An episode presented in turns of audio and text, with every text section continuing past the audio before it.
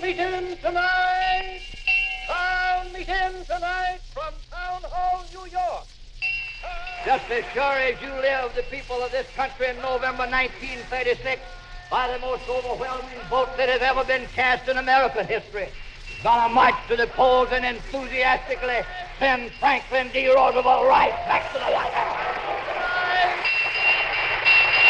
Town meeting tonight. At this critical point in our nation's history, it should seem fitting that business and government should bear in mind the warning which Abraham Lincoln gave to the two factions into which this country was dividing at the time of his first inaugural address. I am loath to close. We are not enemies, but friends. We must not be enemies, I think. Town meeting tonight. Now is a fourth term necessary because we have a war to win and a peace to make? Do not insult the intelligence of 130 million American people by suggesting that in this great nation one man has become indispensable. Town meeting tonight. That is why on November 7th, they will continue at the helm, the pilot who led us through the darkness of the Depression, the commander in chief who is bringing us to victory on the battlefield, Franklin D. Roosevelt, our president.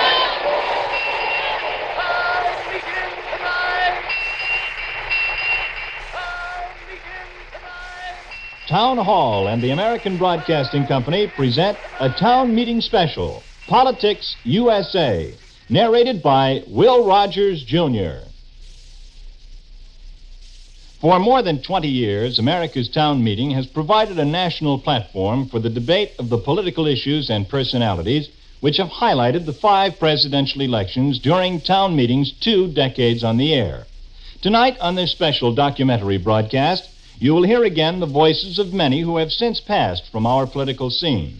You will hear again the sharp debate over national controversies which have held the center of attention in campaigns from the early years of the New Deal to the new present Eisenhower era. The next hour will bring you the voices of President Eisenhower, Franklin Roosevelt, Wendell Willkie, Harold Ickes, Hugh Johnson, Robert A. Taft, Alben W. Barkley, Norman Thomas, Adlai Stevenson, and many others, and recorded debates from town meetings since May 1935. This is Politics USA. As narrator on this occasion, we welcome to town meeting the well known actor Will Rogers, Jr. Mr. Rogers. Good evening, friends. My father once said, Politics is the best show in America. The Democrats are the middle of the road party. The Republicans are the straddle of the road party. So I hereby nominate Mr. Henry Ford for president and christen the party the all over the road party. Politics is one thing all of us can do something about. At least we can talk about it, and we've been talking about it ever since this republic was born. Tonight you're going to hear about some political issues long since forgotten in our concern over more immediate problems. We might call this town meeting sort of a refresher course in American politics. So first of all, let me assert my firm belief that the only thing we have to fear is fear itself. Nameless, unreasoning, unjustified terror, which paralyzes needed effort to convert retreat into advance. When town meeting first went on the air 21 years ago, Franklin Delano Roosevelt was completing his first term in the presidency. I am fighting as I always have fought for the rights of the little man as well as the big man, for the weak as well as the strong, for those who are helpless as well as those who can help themselves. A political philosophy called the New Deal, born in the dark days of Depression, raised heated controversies over basic issues of government, some of which still are debated today. In 1935, all America was concerned with recovery, and town meeting found much grist for the mills of debate. Go back to 28. Go back to 32. Are you willing to go back to those glorious days when 15 million people walked the streets and highways of America begging for bread and business? That great business that they said you had to let alone, which neither Harding, Coolidge, nor Hoover had ever lifted one finger to control or suppress. Given absolutely free rein in the saddle, holding the bit in the.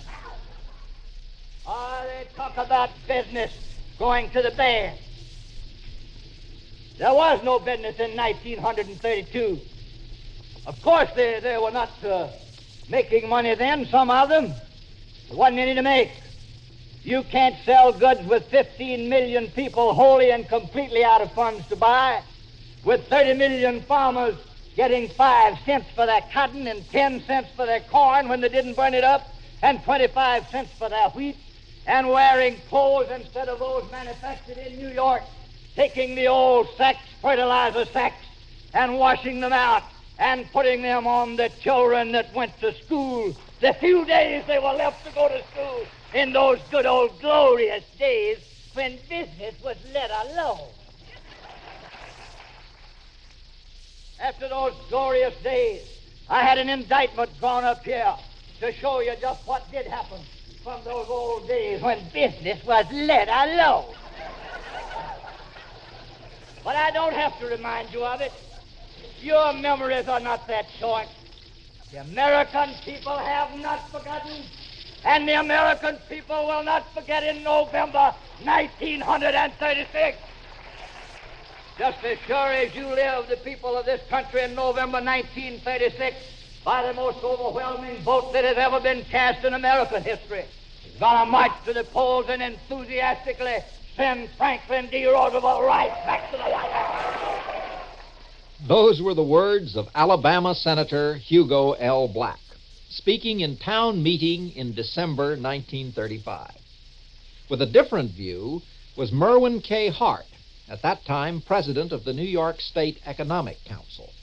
The next time I am offered the opportunity to debate with Senator Black, I hope that you'll fix two hours as the period. because I can see that Senator Black needs to learn something about the private enterprise of this country, something he does not know.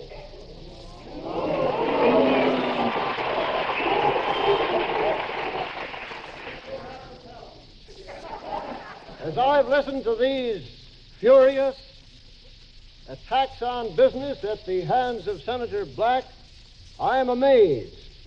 Now, the senator has said that when he was here in New York several years ago, he saw bread lines. And now he says you don't see them anymore. Well, what's happened? Why these poor unemployed people have been taken from one place and they've been put down in another place. And they're there just the same. And here we have the phenomena after all these wonderful things that Senator Black says that he and the administration have been doing down in Washington for these unemployed. We have the remarkable situation that we've got almost as many unemployed today as we had then.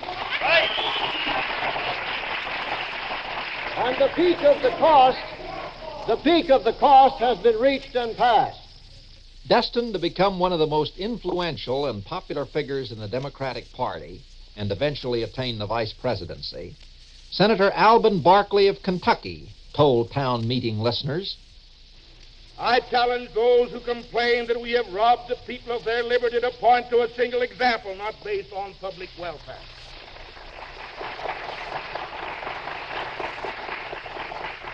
I challenge those who weep over the destruction of the state and the demise of the Constitution to indicate where we have stabbed it and where it is buried. We have not destroyed the Constitution. We are not destroying the Constitution.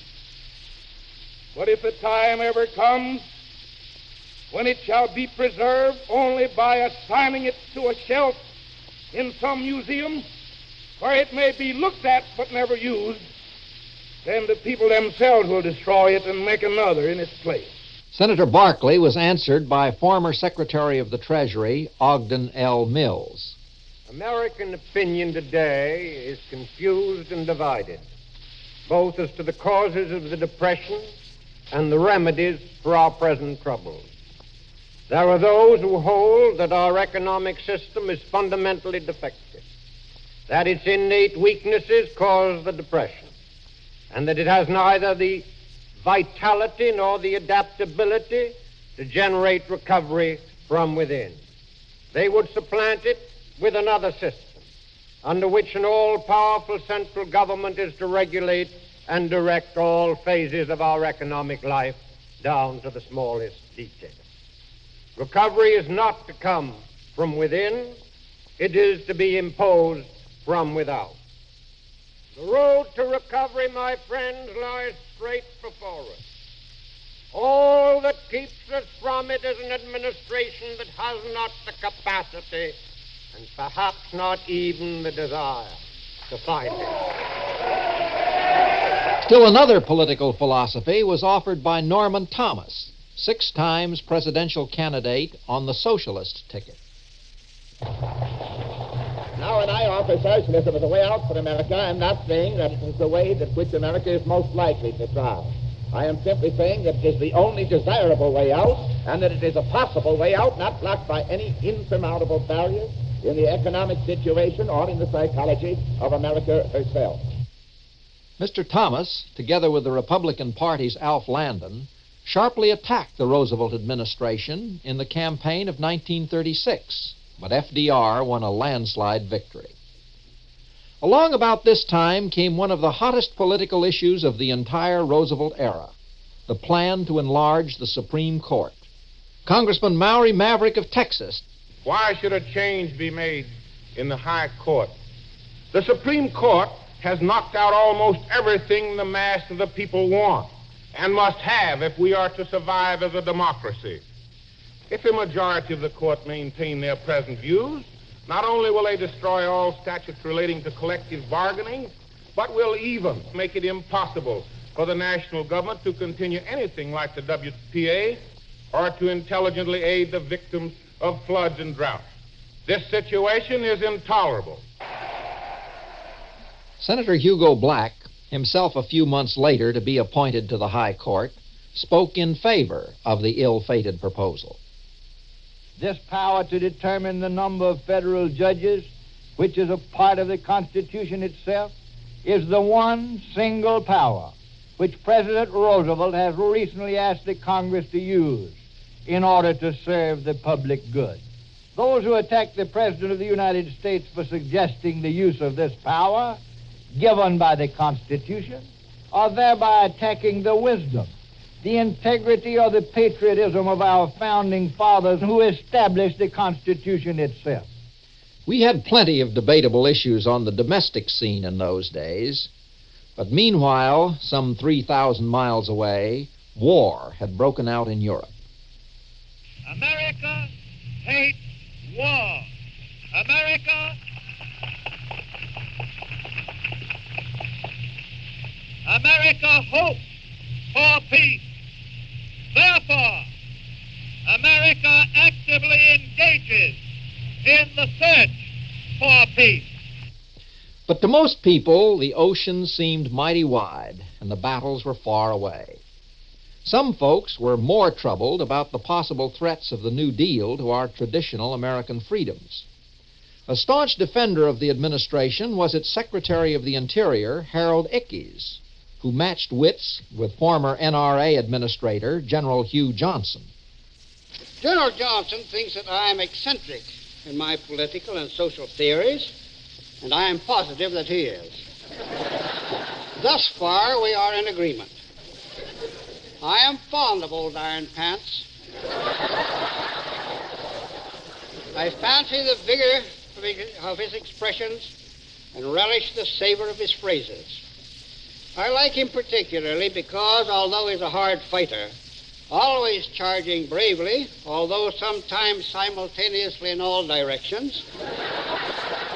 he is a fair one. He does not hit below the belt. He can be, I am bound to say, generous in his attitude, even if he is cockeyed as to many of his ideas. The dictatorship that General Johnson bemoans consists of policies and actions of a government that is personally distasteful to him, although in both expression and exercise, such actions come well within our constitutional powers. It is also strong for efficiency, and it delights in knowledge of and comradeship with competent people. It will appear that General Johnson may not be willing to adjourn politics during a time of national crisis, but he boldly advocates that we adjourn democracy. I should like to conclude with these words of Jefferson. Our difficulties are indeed great if we consider ourselves alone. But when viewed in comparison with those of Europe, they are the joys of paradise. Thank you. So the issue was joined. Ladies and gentlemen, and my dear Mr. Secretary. To defend this thing, we must know what it is and what threatens it. What is democracy? I fear that Harold thinks democracy is anything Tommy Corcoran says it is. How is our system threatened? Well, in the first place, Democracy depends absolutely on the consent of the governed. The Declaration of Independence said that governments are justified only to secure to the people life, liberty, and the pursuit of happiness, and that when they fail in that, they are through. There are more ways than one to lose liberty and happiness massive public debts, unbearable taxes, unemployment of millions inability of farmers and businessmen to make decent livings, do of themselves destroy both liberty and happiness. These conditions come from unconscionable extravagance and callous carelessness in laying merciless tax burdens. Debt and taxes interfere with human enterprise, employment, and prosperity, and that certainly reduces both liberty and happiness. I shall not take time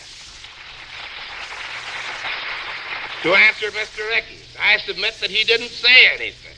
I think one of the greatest dangers to democracy of all, short of war itself, is the granting of temporary, extraordinary powers inconsistent with democracy to permanent bureaus of government.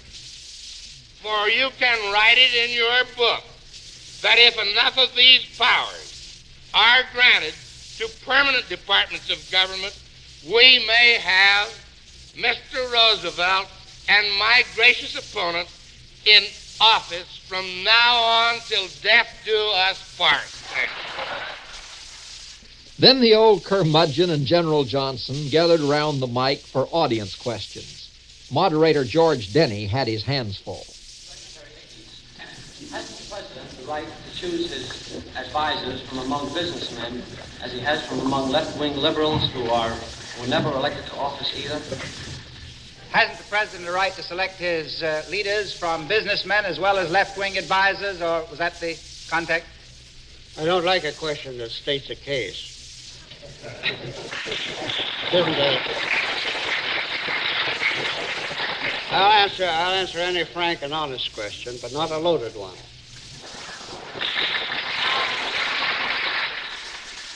Does the general honestly believe that the present administration is responsible for the number of unemployed? Does the general honestly believe that the present administration is responsible for the large number of unemployed? Certainly not. Secretary, will not our national unity be augmented by a statement from our president that for a third term he will not choose to run? I'm not discussing politics tonight. Oh, that's on the third term. General Johnson, don't you think it's better for those among us who work to pay a little bit out of our salaries for those people who are not working and to keep them off the breadline to help the morale of the country? The question is, don't I think it's better for people to pay a little bit out of their salaries if they have them to help people who are on the bread line of course it is. But I'll say to you, there's a limit beyond which you can't go in doing that. You can possibly carry two thirds of another person. Maybe you can carry another person. But you can't carry three other persons because you'll have a hump in your back look like a hairpin. Don't you think uh, you can be better defending democracy by upholding President Roosevelt, who was elected by the great majority of the American people?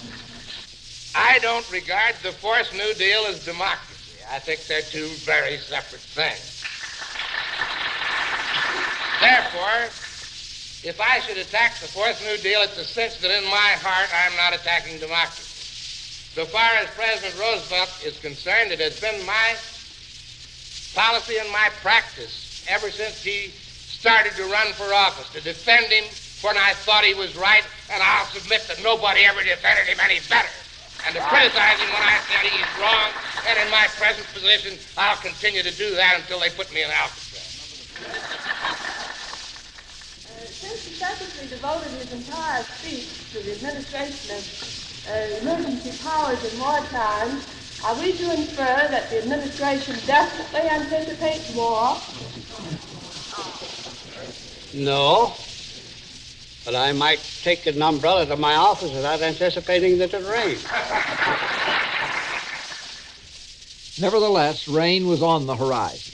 It was 1939 and the shadows of war were lengthening in Europe.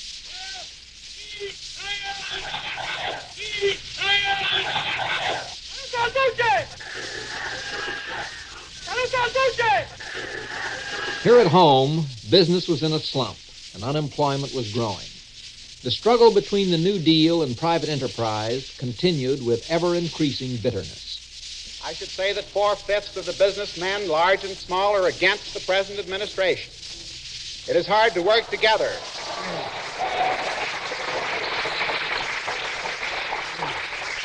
It is hard to work together with someone who is unfriendly to you, and the truth is that the present administration, however it may talk of breathing spells and business appeasement, is not in the last analysis friendly to the growth and development of private enterprise. There are a great many individuals in the government in Washington who are entirely opposed to the profit system. Government is certainly not friendly to business when it goes into business itself, as in the TVA and many other enterprises in competition with existing businesses. For it is absolutely impossible for any individual business to compete successfully with the government. I would say that if business and government are to work together, the government must change the basic principles of its present policies, or the people must change the government.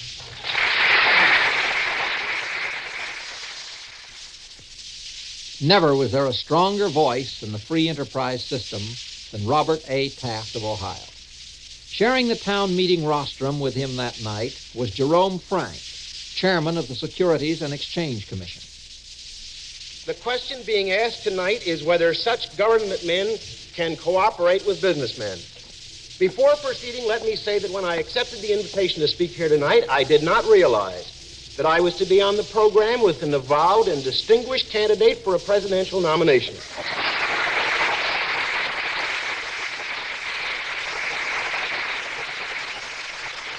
and one who has already begun his campaign for office, as you may have observed this evening.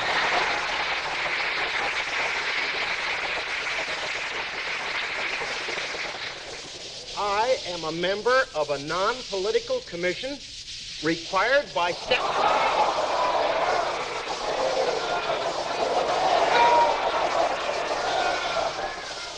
The commission is required by law to consist of not more than three members of the same political party, and two of my colleagues are Republicans. They are not New Dealers. If we work together, it is because we are reasonable men and find it possible to do so. I shall confine myself to what I have from the first understood, and I thought that Senator Taft had understood, to be the question of the evening.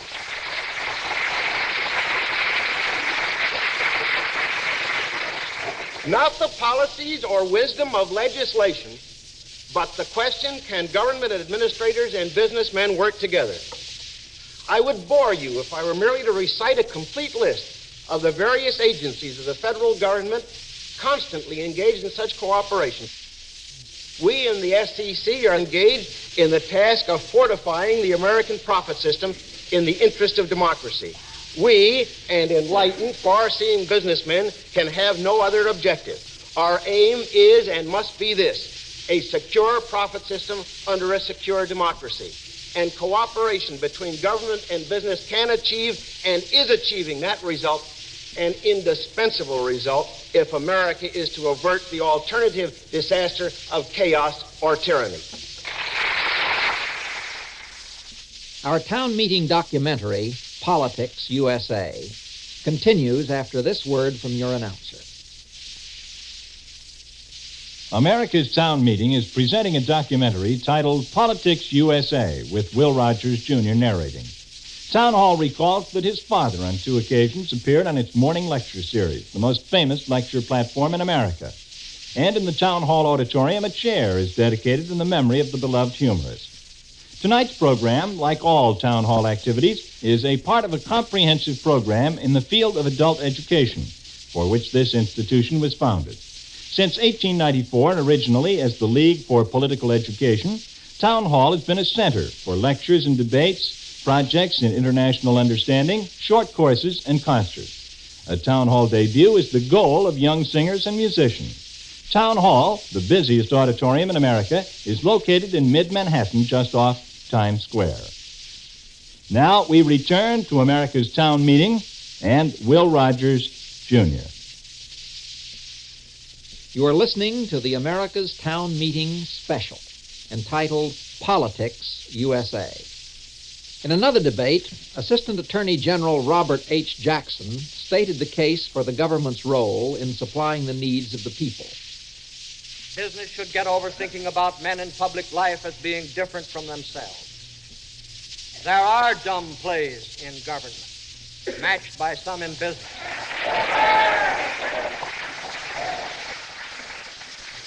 In fact, I don't know which brand of wisdom I distrust the most. That of the theorists who have studied a business but never run one, or that of the executives who have run a business but never studied it. Private enterprise in America today is in a situation where chiefly its own workers are its customers and its customers are its own workers. Unless it can keep the circle of goods and wages moving, then the government, directly and brazenly, must fill the gap in employment on one hand and the needs for goods on the other. Following Mr. Jackson to the microphone came a big man with an unruly shock of hair and a robust voice. Do you remember? For several years now, we have been listening to a bedtime story.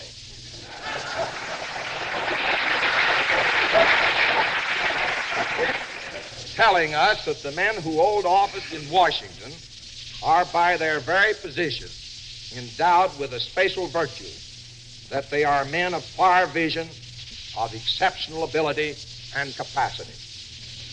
Businessmen, on the other hand, particularly so called big businessmen, are pictured as the ruthless dictators of sprawling industrial empires with no real ability except the talent for collecting money for themselves. The main problem is to restore confidence of investors in American business. And to do this will require more than pleasant speaking on the part of the government. For several years, the government has taken definite action to show its hostility to business. It must now take definite action to demonstrate the sincerity of its desire to cooperate. The American people should be spared the confusion of hearing what one government official says in friendship today, denied by another in hostility tomorrow. At this critical point in our nation's history, it should seem fitting that business and government should bear in mind the warning which Abraham Lincoln gave to the two factions into which this country was dividing at the time of his first inaugural address. I am loath to close. We are not enemies, but friends. We must not be enemies, I think. Yes, those were stormy years in American politics, and Wendell Willkie was to play a leading part in the limelight of public opinion. Little dreaming of it that night in 1938, when he made his first network radio appearance on town meeting, Wendell Willkie, two years later, was to be chosen as the GOP's presidential candidate. I accept the nomination of the Republican Party for President of the United States.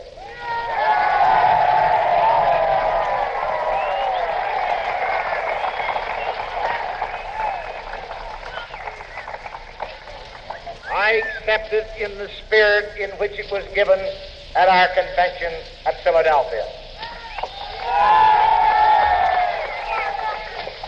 Spirit of dedication. I herewith dedicate myself with all my heart, with all my mind, and with all my soul to make this nation strong.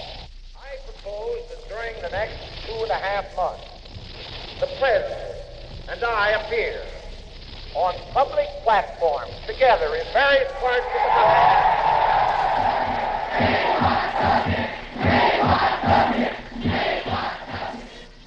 The election year 1940 saw France fall to Nazi Germany.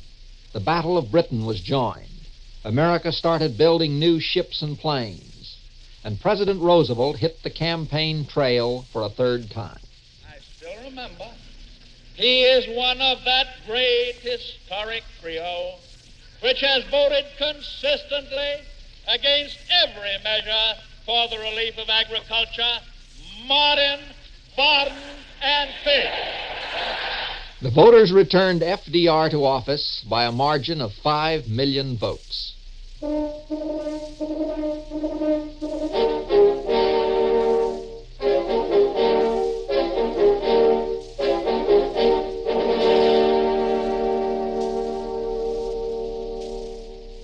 Yesterday, December 7th, 1941, a date which will live in infamy. The United States of America was suddenly and deliberately attacked by naval and air forces of the Empire of Japan. Our nation was at war, and the political complexion of the early 40s was clouded with the all out struggle for victory. But despite a tragic war, Americans by nature are always ready for a good political fracas. In 1944, Germany was raining buzz bombs on Britain, Allied troops invaded France, General MacArthur was leading the battles to recapture the Philippines, and on the home front, the big political issue was the fourth term. If we should change presidents now, just when we're getting ready for the final punch in this global war, such action, regardless of our real motive, would inevitably be interpreted among the nations of the world as a repudiation of President Roosevelt's leadership. This is not an honor that we seek to bestow on Mr. Roosevelt. It is a job, a terrible, life taking job, but one that America in danger demands in the interest of her national security. Those were the words of Congressman, now Senator, John Sparkman of Alabama, whose views were opposed by former Senator Edward Burke of Nebraska.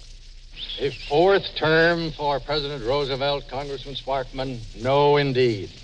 President Roosevelt should announce without delay that he is not seeking the nomination and will not accept it if offered. If he does attempt to perpetuate himself in office, he should be decisively defeated. Now, is a fourth term necessary because we have a war to win and a peace to make? Do not insult the intelligence. Do not insult the intelligence of 130 million American people by suggesting that in this great nation, one man has become indispensable. The emotional tides of partisan feeling rolled on, and the New Deal platform fanned the fires of campaign debate between a tiring President Roosevelt and the Republican nominee, New York Governor Thomas E. Dewey.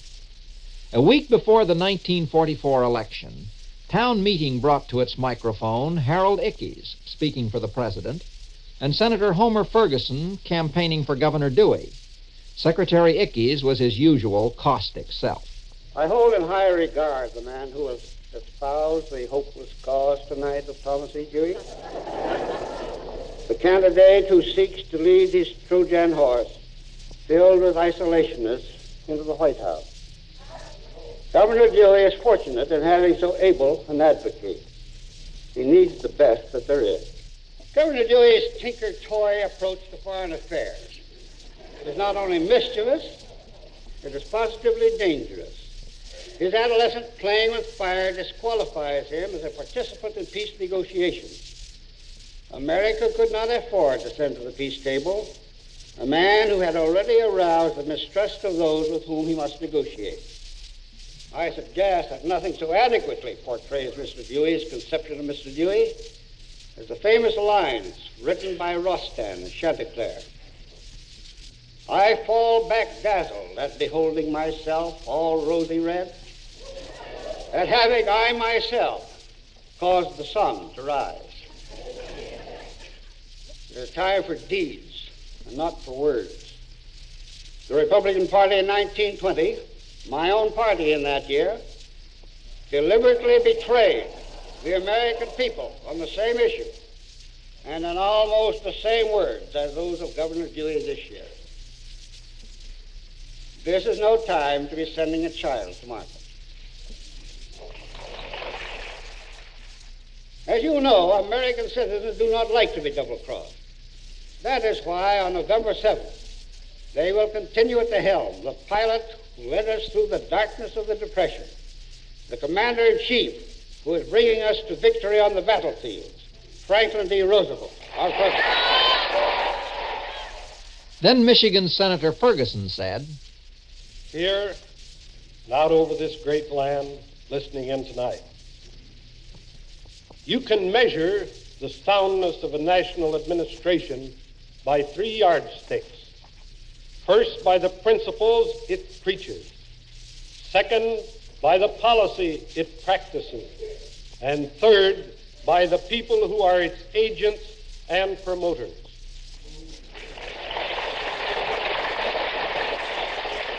By any one of these three yardsticks, and by all of those three yardsticks, the Roosevelt administration is bankrupt.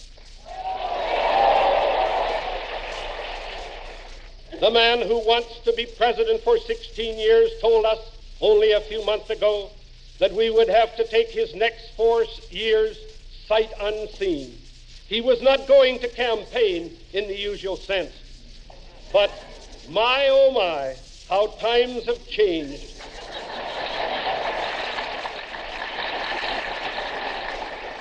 In a big way, all of a sudden, they are all hitting the campaign trail. Why, look at my old friend, Mr. Ickes, here.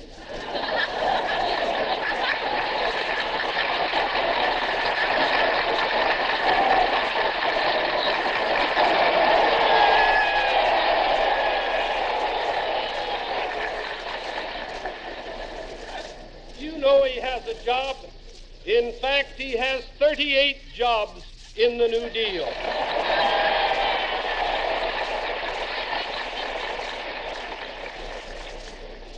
He is Secretary of the New Deal's Interior. When on November the 7th, American voters again vote, it will vote for a sound national administration. It will vote for opportunity in business and in labor, for honesty in government, and Dewey in the White House. Political temperatures were high, and it was a rough and tumble campaign. Tom Dewey hit hard. This is a campaign against an administration which was conceived in defeatism, which failed for eight straight years to restore our domestic economy, which has been the most wasteful, extravagant, and incompetent administration in the history of the nation, and worst of all, one which has lost faith in itself and in the American people. FDR was never without a sharp reply. These Republican leaders have not been content with attacks on me, or on my wife, or on my sons. No, not content with that. They now include my little dog, Fala. The Democratic Party won that 1944 election by a plurality of three and a half million votes. President Roosevelt was to live out only a few months of his term, and Harry S. Truman took the oath of office on April 12, 1945. More highlights from town meetings, political debates after the following message. Tonight's town meeting on the American political scene was edited from recordings of these debates from 1935 through the national elections of 1952. Town Hall will welcome your comments on this type of town meeting documentary. Let us know if you would like to hear more of them covering other subjects. The entire broadcast will be available at a later date as a record album, an historically valuable addition to your own record library. Further information will be sent upon request. Printed transcripts of the program can be obtained by sending 25 cents in coin to Town Meeting, New York 36, New York. And when you write, send along your own suggestions for future topics and speakers. For 21 years, Town Meeting has been a sounding board for public opinion. So let us have your ideas for discussions in the weeks ahead.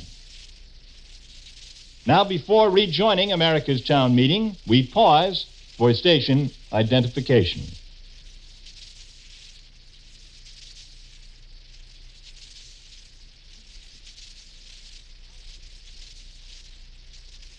Politics USA on Town Meeting.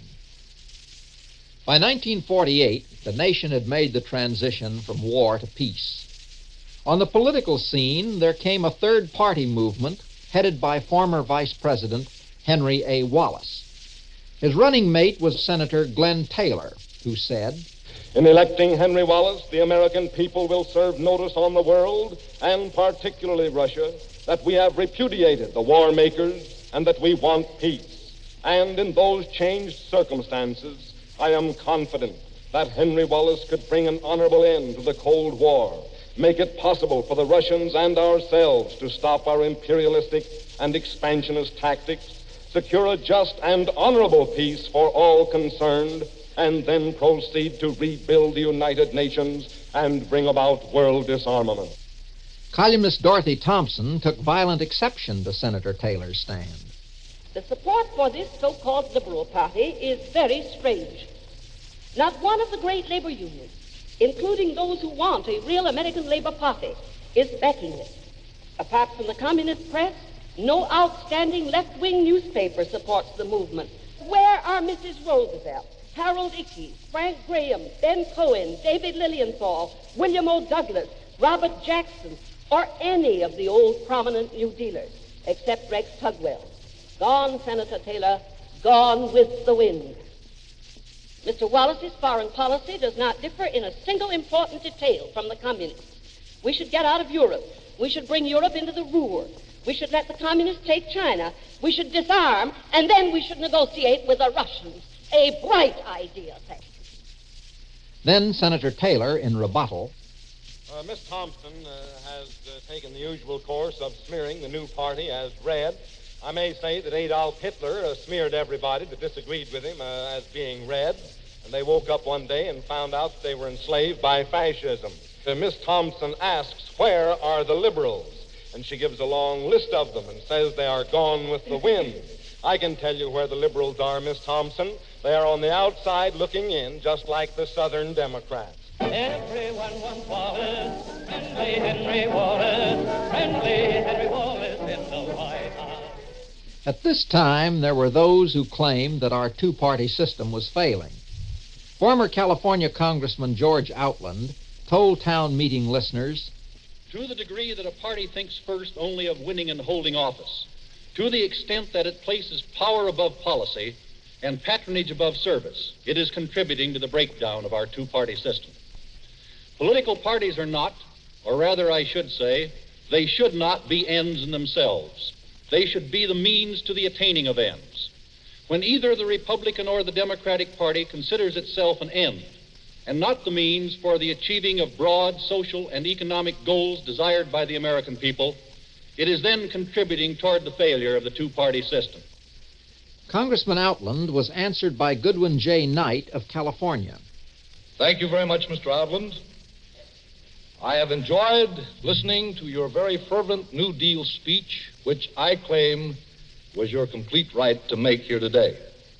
Apparently, ladies and gentlemen, Mr. Outland believes that the two party system was working successfully in 1932 when the people turned the Republicans out, but now feels that it is falling and failing since last year the people brought the Republicans back in.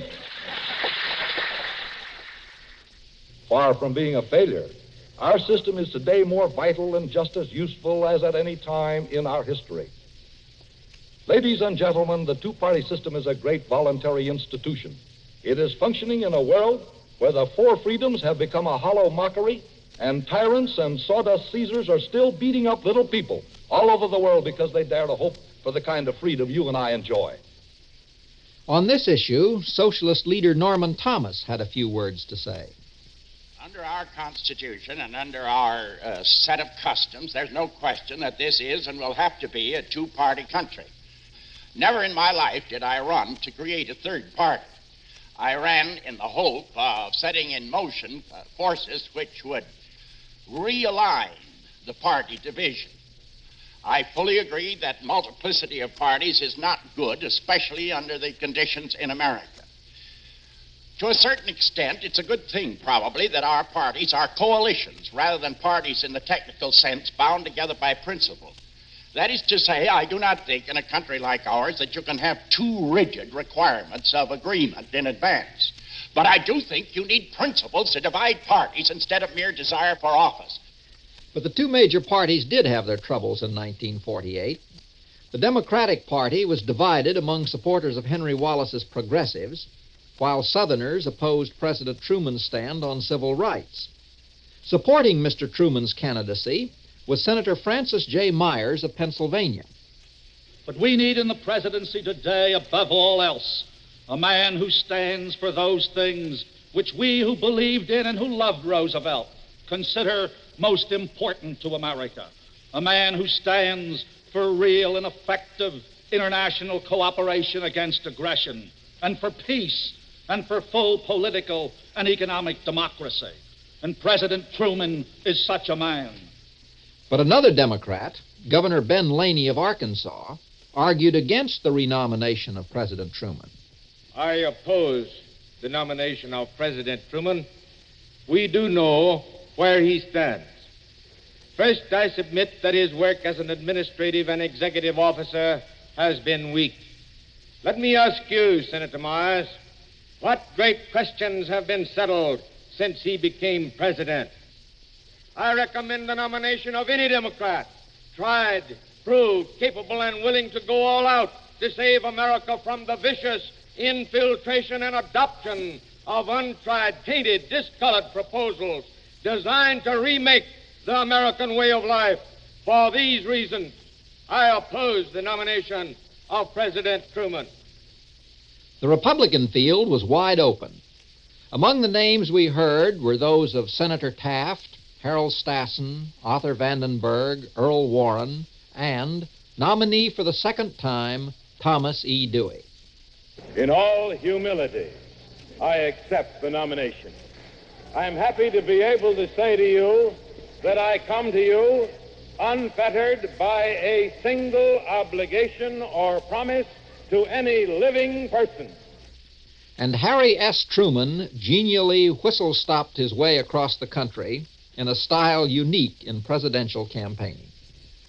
I'm Harry S. Truman. I work for the government, and I'm trying to keep my job. We're out to win this election, and we're going to do that on the second day of November. the pollsters said he didn't have a chance. That long night in November 1948 is well remembered in the annals of American political history. Many people went to bed, and many newspapers went to bed too, confident of a Republican victory. But the night wore on, and a sleepy nation learned a lesson in vote counting. Out in Missouri, the man from Independence had a good night's rest. I had my sandwich and glass of buttermilk, and went to bed at 6.30. And along about 12 o'clock, I happened to wake up for some reason, and the radio was turned on, and Mr. Kaltenborn was saying, while the president is a million votes ahead in the popular vote, we have yet to get. And we are very sure that when the country vote comes in, Mr. Truman will be defeated by another overwhelming majority. And I went back to bed and went to sleep.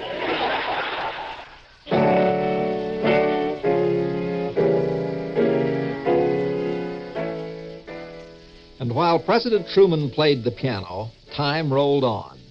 On to another presidential campaign, that of 1952. Again, there were many hopefuls in each party. They and their spokesman came to town meeting platform. I am a candidate for the presidential nomination of the Democratic Party for these reasons. I want to lead the Democratic Party this fall in a vigorous, fighting campaign which will make the record and program of our party clear to every voter.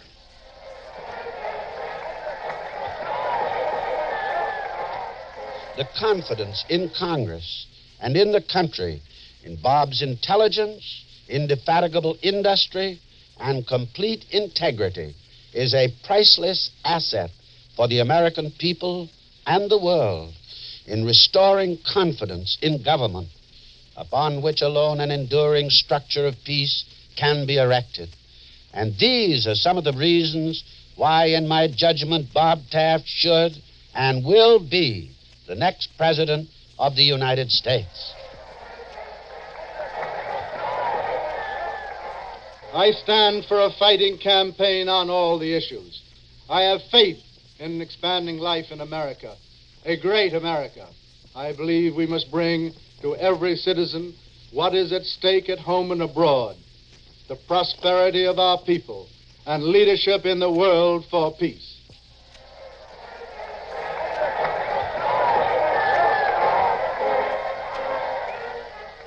Finally, for the Democrats, all was settled in their convention.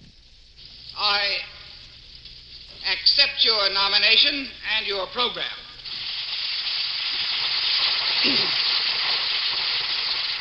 and now, my friends, that you have made your decision, I will fight to win that office with all, with all my heart and my soul.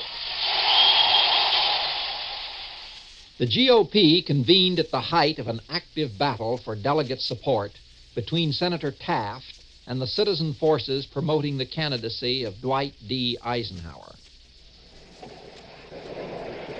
The 25th Convention of the Republican Party will now come to order.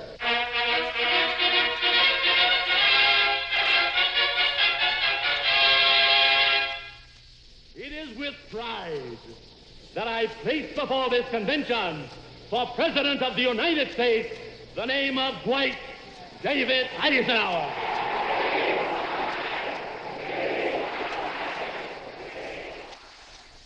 You have summoned me on behalf of millions of your fellow Americans to lead a great crusade for freedom in America and freedom in the world.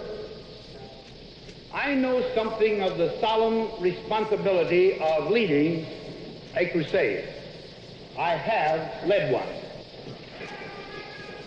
I take up this task, therefore, in the spirit of deep obligation, mindful of its burdens and of its decisive importance. I accept your summons.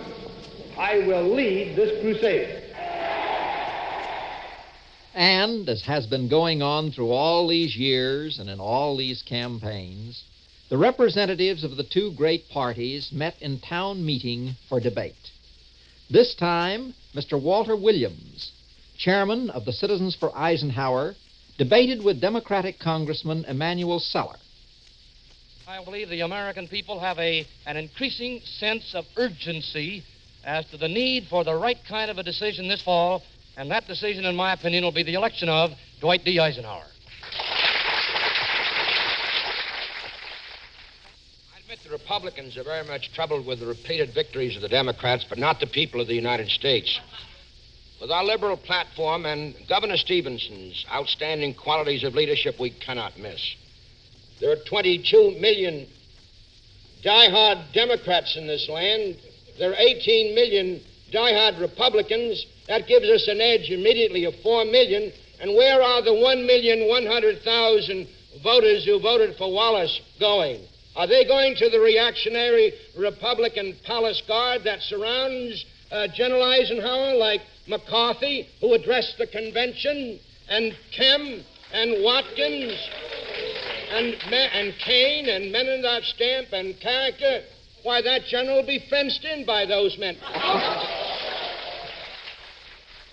There are a good many things that I'd like to say by way of reply to Mr. Celler's remarks. In the first place, concerning his last statement about Mr. Eisenhower being fenced in, he just isn't the kind of a guy that gets fenced in, and I'd like to have that on the record. And when the ballots were counted, General Eisenhower was victorious by six and a half million votes. And the Republican Party had returned to power for the first time in 20 years. Wherever I am, I will end each day thinking of millions of American homes, large and small, of fathers and mothers working and sacrificing to make sure that their children are well cared for, free from fear, full of good hope for the future, proud citizens of a country that will stand among the nations as the leader of a peaceful and prosperous world.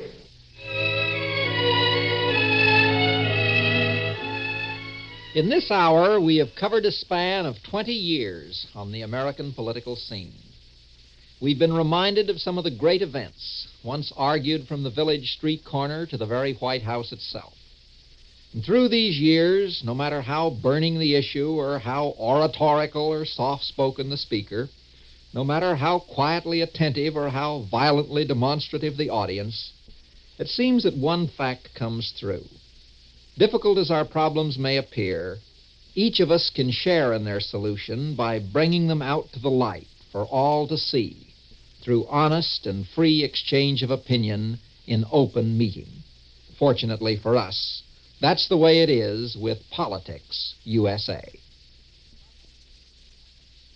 Copies of tonight's documentary can be obtained by sending 25 cents in coin to Town Meeting, New York 36, New York. The program also will be available as a record album, and we will be glad to send you further information.